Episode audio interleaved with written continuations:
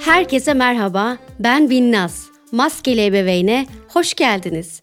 Bu bölümde yine konuşulması zor konulardan birini ele alacağız. Sizlerden ricam eğer ki bu bölümün play tuşuna tıkladıysanız sonuna kadar dinleyin derim. Bugünkü konumuz ebeveyn olmaktan pişman olmak. Bir alıntıyla başlamak istiyorum.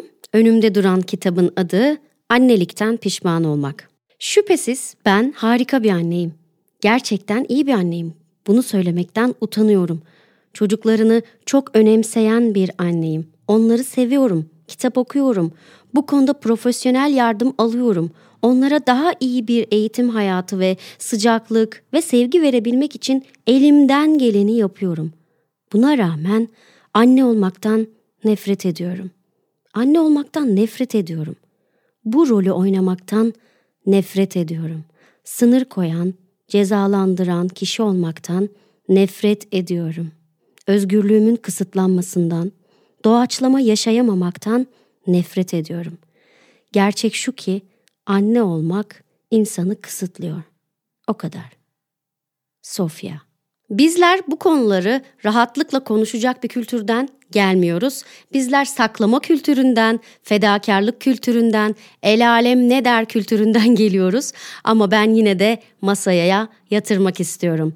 Çünkü bir ebeveyni tıpkı bir kara delik gibi vakumlayan, içine çeken, ebeveynin iç dünyasını fırıl fırıl döndüren, itirafı en zor, konuşulunca herkesin kendi kulağını kapattığı, konuşanın da ağzını kapattıkları bir konu. Lafı çok uzatmadan, eğip bükmeden hazırsanız başlayalım. Şimdi ben de yanıtlanması gayet zor sorular sormak istiyorum sizlere. Bu soruları kendi kendinize yanıtlamak istersiniz diye post çıkmadım. Çünkü kişinin duygusal mahremiyetini açık eden yanıtları var. Tabii benimle de paylaşmak isterseniz eğer belki bir soru yanıt bölümü gibi bonus bir bölüm yapabiliriz. Sorularım şunlar. Zamanda yolculuk yapıp geçmişe gitme şansınız olsaydı yine de çocuk yapar mıydınız? Sizi ebeveyn olmaya götüren yol neydi? Anne baba olmadan önceki halinizi, anne baba olduktan sonraki halinize ya da tam tersi tercih eder miydiniz? Neden? Sizce ebeveyn olmanın avantajları neler? Dezavantajları neler? Ebeveyn olmuş olduğunuzdan pişman mısınız? Kendimize bu soruları sorduk. Şimdi başka bir soruyla karşınıza geleceğim ve siz de eminim işte o soru diyeceksiniz. Eminim çoğunuz bu soruyla karşılaşmışsınızdır.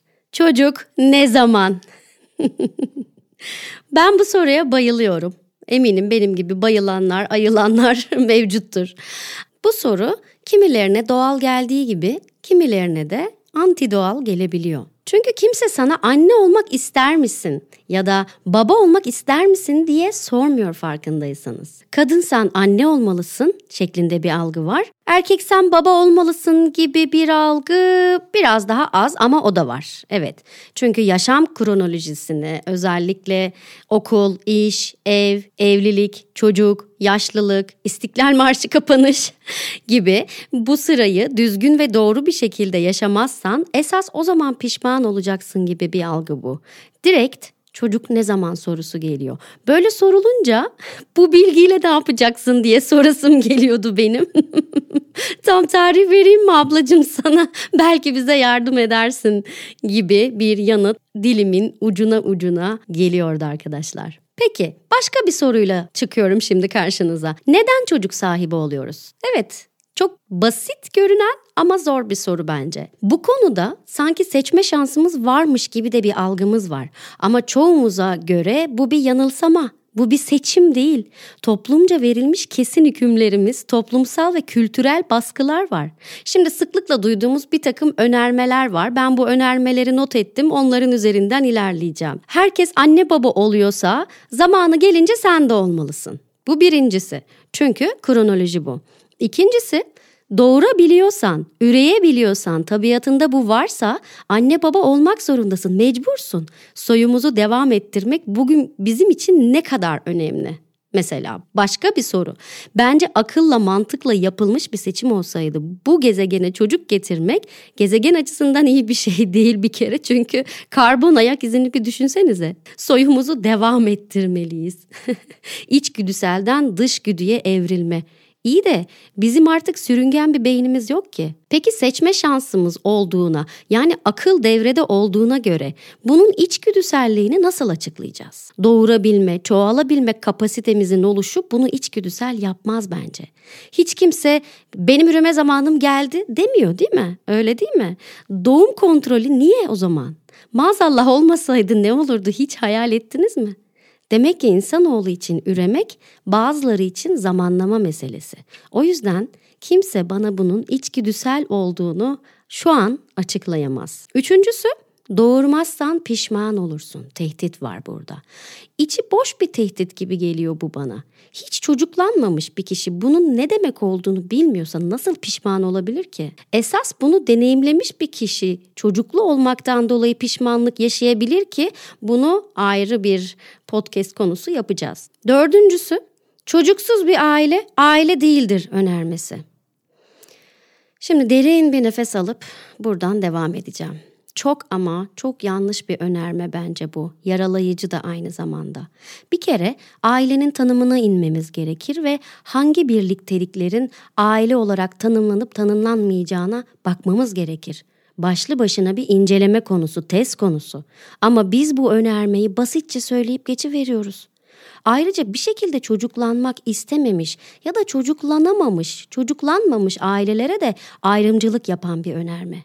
Son olarak bu konuyla ilgili söylemek istediğim daha fazla sinirlenmeden ne aileler gördüm çocukları yoktu ne çocuklu aileler gördüm aile değillerdi. Aile kurmak, ailenin yapılanması, değerlerinin oluşması öyle basit şeyler değil. Dolayısıyla çocuğun geli vermesiyle de olunan bir şey değil. Çocuk doğdu, şimdi aile olduk. Hayır, aile böyle bir şey değil bence. Beşinci önerme, çocuk sahibi olmak evliliği güçlendirir. İyi de tam tersi de olabilir. Çocuklanmak bir kere bir evliliği sallayan en büyük güçlerden biri olabilir bazı aileler için. Ve son önermem duygusal nedenler var. Ebeveyn olma isteği, hayatı zenginleştirme isteği, yaşamını anlamlı kılma isteği, kendini gerçekleştirmek isteği ya da ben yaşlanınca bana bakar isteği gibi bunların, bu isteklerin içinden de türlü türlü önermeler çıkıyor. Ben kendimden örnek vermek istiyorum. Şahsen bir çocuk doğurmanın ne anlama geldiğini çocuğum olduktan sonraki ana kadar hiç düşünmemiştim. Düşünmemişim. Yani aklım devrede değildi.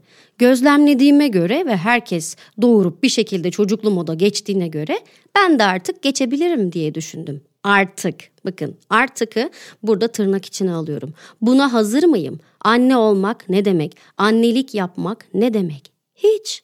Bir Binnaz vardı ortada. Sonra bir Binnaz bir de anne Binnaz olacak sanıyordum.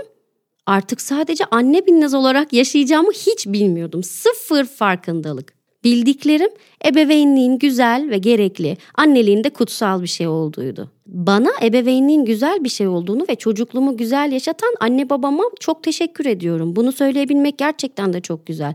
Ama bana anneliğin kutsal olduğu algısını veren toplumsal kültürümüze teşekkür etmiyorum. Çünkü aynı kültür anneliği önce yüceltiyor, kutsallaştırıyor Sonra da pratikte yani gündelik hayatta türlü davranışlarla annelik yapmayı değersizleştiriyor. Yeri geliyor küçümsüyor. Hatta küfürlerine nesne yapıyor. Şimdi pişmanlık, pişman olmak ebeveynlikle yan yana getirilmeyen bir sözcük. Ama pişman olmakla ebeveynlik hakkında ikircikli duygular hissetmek ikisi farklı şeyler. Şimdi pişmanlık ne demek? İkircikli duygular ne demek? Orna Donut, Annelikten Pişman Olmak adlı kitabın yazarı, diyor ki ikisi aynı şey değil. Pişman olma deneyiminin içinde annelik konusunda ikircikli duygular bulunabilirken anneliğe karşı ikirciklilik bundan pişman olduğumuz anlamına gelmez. Hem ikircikli duyguları olan ancak anne olmaktan pişman olmayan anneler hem de anne olmaktan pişman olup ikircikli duyguları olmayan anneler vardır. İkircikli duygular daha kabul edilebilir ama pişman olmak daha kabul edilemez bir yerde duruyor gibi toplum açısından. Halbuki ikisini de ikisinin de getirdiği duyguları konuşabilsek ne güzel olur. Terapi gibi olur. Çocukların yanında değil tabii. Ama doğal olarak korkuyoruz. Kendimize bile itiraf edemediğimiz bir duygu bu. İşin sonunda etiketlenmek, damgalanmak da var. Hal böyle olunca kim konuşur? Pişmanlık bir insanın geçmişteki davranışlarından hoşnut olmama duygusudur. Bunu sanırım hepimiz biliyoruz. Kişinin geçmişte yaptıklarından ya da yapmadıklarından dolayı ortaya çıkan bir duygu. Bakın bu bizi ebeveyn olma kararını aldığımız güne götürüyor. Eğer karar alındıysa tabii. İster hatayla ister kararla olmuş olsun her türlü durumda ebeveyn ebeveyn olmuş olmaktan pişman olabilir. Bu çok normal. Olumsuz bir duyguymuş gibi görülüyor aslında. Hiç de öyle değil. Pişmanlık bir öğrenme mekanizması olarak işlev görebilir. Kendini bilmeyle, kendini öğrenmeyle ilgili yol gösterici bir işlevi olabiliyor. Birazdan bahsedeceğiz. Birey geçmişteki hatalardan ders çıkarmaya çalışarak gelecekteki kararlarını daha iyi bir şekilde yönlendirebilir ya da şu anı etki eden duygularını yaşayıp aşmaya yönelik hamleler yapabilir ve daha bir sürü şey. Yani ben pişman oldum, o halde seni istemiyorum gibi bir şey değil bu. Pişmanlık pek çok duruma bağlı olarak ortaya çıkabiliyor. Yine kendimden örnek vermek istiyorum. Çünkü bu konuda kimseyi ortaya atamam kendimden başka. Yaptığım annelik modeli. Eski Binnaz'a olan özlemimi arttırıyordu yeni, yaptığım annelik modeli. Bir daha hiç geri gelmeyecek bir şeyin özlemini yaşamak hiç hoş bir duygu değil. Bu duyguyu yaşam, yaşıyorsunuz. Neden diye sormaya başladığım zaman iyileşmeler de beraberinde başladı.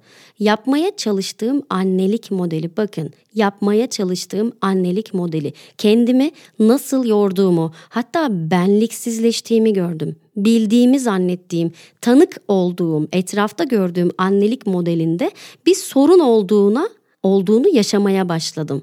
Anne bebek yogası, masajlar, günün üçte ikisini dışarıda doğada geçirme hevesi, BLV, ay ay çekilmesi gereken fotoğraflar, müzikli oyunlar, dramalar, çocuk kitapları, kıyafet güncellemeleri, sağlıklı organik yiyecekler bulmaya çalışmak, ekmek yapmak, yoğurt yapmak, süt yapmak. süt yapamamıştım orası ayrı. 3 yaşına kadar TV izlemesin, 2 yaşına kadar şeker yemesin, kendi travmalarımı çözümleyeyim, o uyurken araştırayım, okuyayım, öğreneyim. E biliyorsunuz artık araştırmadan, okumadan ebeveynlik yapmak mümkün değil. Ünlem ve tırnak içinde kadın oluşumdan kaynaklı üzerime bilinçli bir şekilde yıkılmış dünya işleri. Bakın sadece evin işlerini demiyorum ve de aile ekonomisine katkıda bulunayım derken katkı, ünlem, üç nokta, soru işareti, bold ve italik karakterlerle söyledim bunu. Yaşama tutunma sebebim olan müzik hayatımdan çıkmış gitmişti. Sinema, tiyatro, geziler ne güzeldi gidebilenlere bana hayaldi. Bu böyle bir şeyse ben bir daha çocuk istemiyorum demiştim. Bırak çocuğu ben yaşamak istemiyorum diye haykırdığım günlerin ve krizlerin sayısı kaç bilmiyorum. Terapistime söylediğim ilk cümle keşke hiç doğmasaydımdı. Sessizlik. Sonuç olarak oynamayı seçtiğimiz ebeveynlik rolü neyi nasıl yaşayacağımızı belirliyor. Dolayısıyla pişmanlık duygusu ya da bahsettiğim ikircikli duygular ve bunların ifade edilmesi iyileşmede ilk adım olabilir. O yüzden hiç kimse kendini ya da başkasını hissettiklerinden ötürü lütfen dövmesin. Madem dövmesin dedim, şimdi gelelim tepkilere. Sen pişmanlığınla ilgili ya da ikircikli duygularınla ilgili konuştuğunda ''Aa tövbe de kız Allah sağlık ömür versin evladına.'' deyip senin vicdan azabı çekmeni sağlıyor. Öyle deme kızım kimler istiyor da olmuyor. Seni utandırıyor. Şükürsüzlük alanındaymışsın, şükürsüzmüşsün gibi hissettiriyor. E başa gelen çekilir, güçlü olacaksın. Yani senin güçsüzlüğüne vurgu yapılıyor. Bırak kız, kocan kazansız sen çoluğuna çocuğuna konsantre ol. Bugünler bir daha geri gelmez. Bu önerme, bu cümle tamamen anlaşılamama cümlesi. Ay olur mu ya? Terapi gibi onlar. Baksana şunun minik burnuna, kokusuna. Deyince karşındaki insan bende bir sorun var diye düşünüyorsun. Sen de çok sorguluyorsun be kızım. Kendinden şüphe etmeye başlıyorsun bu cümleyi duyunca da. Ben neyi sorguluyorum? Sorgulamamam gereken şeyler mi bunlar acaba diye. Ee, sen kadınlığı ne sandın? Sinir, öfke. Artık bu cümleden neler çıkarılır neler. Bir de şu var. Aa, niye öyle diyorsun ama iyi ki varlar. Buyurun vicdan azabına. Milkshake'leri görüyorsunuz değil mi arkadaşlar? Ya pişmanlık belirten bir insan çocuğuna iyi ki varlar açıklaması yapmak zorunda mı? O zaten iyi ki var olduğunun farkında. Kadınlığın ne olduğunu da biliyor. Sorgulamanın, sorgulamamanın ne olduğunu da biliyor. Terapinin ne olduğunu da biliyor aslında. Hem çocuklu hem çalışan bir kadın olmanın, eş olmanın ne olduğunu da biliyor bu duyguları yaşarken. Neden bu cümlelerle birbirimize bu duyguları yaşatıyoruz? Peki bu niye böyle? Kadının veya babanın ebeveynlik yaptığı koşullar farklı olsaydı pişmanlık duygusu yine ortaya çıkar mıydı? Zorlanmaya evet ama pişmanlık gibi ağır ve ezici bir duygunun varlığını nereye koyacağız? Acaba anneden çocuk doğduktan sonra çok hanım bir ev emekçisi olması beklendiğinden mi? Ya da annenin o güne kadar tüm yaşadığı hayatını, olduğu kişiyi, eğitimlerini, işlerini, çabalarını buruşturup çöpe atması, kendi istek ve ihtiyaçlarını unutması beklendiğinden mi? Sonra da çocuğa rağmen iş yaşamına kolayca adapte olması beklendiğinden mi? Babanın o kadar süre kenarda köşede kalıp ebeveynliği doyasıya yaşayamaması, para kazanma sorumluluğunun tamamen ona yüklenmesinden mi? Acaba cinsiyet ayrımcılığının bile isteye körüklenmesinden dolayı mı yaşıyoruz bunları? Çocuğu nasıl yetiştirme gerektiği konusunda toplumun annenin önüne çıkardığı reçetenin ağır olmasından mı? Mükemmel anne olmaya çalışmanın bir bedeli mi? Küçüle küçüle yarım dönüm kalmış yaşam tarzımızın içindeki desteksizliğimizden mi? Başka bir varlığın hayatından yüzde yüz sorumlu olmanın verdiği tükenmişliğin ifade edilememesinden mi? Sebep her ne olursa olsun bu duyguyu yaşayan bir sürü ebeveyn var ve bu duygu çok normal. Bu duygu çocuklarımızı sevmediğimiz, onlara iyi bakmadığımız anlamına da gelmiyor. Bilakis duygularının farkında olan ebeveynler konuya belki daha bilinçli ve hassas yaklaşıyorlar. Duygunun nelerden kaynaklandığını anlamaya çalışıp yeni düzenlemeler yapabiliyorlar kendi duygu durumlarında ve hayatlarında. Bu duygu çocukların varlığıyla ilgili değil, tamamen ebeveynlik rollerimizle ilgili. Ebeveynliğin çoğu zaman bizi açmaza sürüklemesiyle, yoğun fiziksel yorgunlukla, ağır duygusal durumlarla, hayallerimizden uzaklaşmamızla, özgürlüğün kaybedilmesiyle, adanmak zorundalığıyla birinin veya ikisinin ya da üçünün ya da dördünün sürekli sana ihtiyaç duymasıyla ebeveynliğin hayatımıza getirdikleri ve hayatımızdan götürdükleriyle ilgili bir duygu. Ve bu duygu bu çağa özgü değil, hep olan bir duyguydu. Hiçbir zaman ifade alanı bulmamış. Ve Orna Donat'ın dediği gibi hayat verirken hayat kaybediyorsunuz. Bu durumda İster ufacık ister kocaman. Bir parça pişmanlık hissetmeniz normal değil mi? İçinde bulunduğumuz kültürel düzenin yarattığı ve dayattığı ebeveynlik modeli böyleyken pişmanlık duyanları nasıl suçlayabiliriz ki? Şimdi ben bu bölümde daha çok soru sormak istedim. Sorulara yanıt vermek zaten haddim değil, alanım da değil. Ama eğer ki siz de her kadının zamanı gelince anne olması gerektiği bir erkeğin de baba olması gerektiği varsayımının kökenini merak ediyorsanız, kadınların iddia edildiği gibi çocuk bakma konusunda doğal bir yeteneği olduğunu düşünüyorsanız ya da pişmanlık yaşayan başka annelerin olup olmadığını, başka ebeveynlerin olup olmadığını merak ediyorsanız, anneliği bir rol değil de bir ilişki türü olarak görmenin neleri değiştirebileceğini merak ediyorsunuz. Bence Orna Donat'ın Annelikten Pişman Olmak adlı kitabını okumanızı tavsiye ediyorum. Podcast açıklamalarında adını bulabilirsiniz. Bugün bu bölümü burada bitiriyorum. Zaman ayırıp buraya kadar dinlediyseniz eğer çok ama çok teşekkür ederim. Eğer burada konuşulanlar ilginizi çekiyorsa ve şu arkadaşım da bunu duymalı derseniz podcast'i elden ele paylaşmanız çok hoşuma gider. Bir sonraki bölümde konumuz toplumsal cinsiyet eşitliği ve annelik. Tekrar görüşünceye dek ebeveynlikle ilgili duygularınızı duymaya çalışın, bana yazın, maskelerinizi takın, hoşçakalın.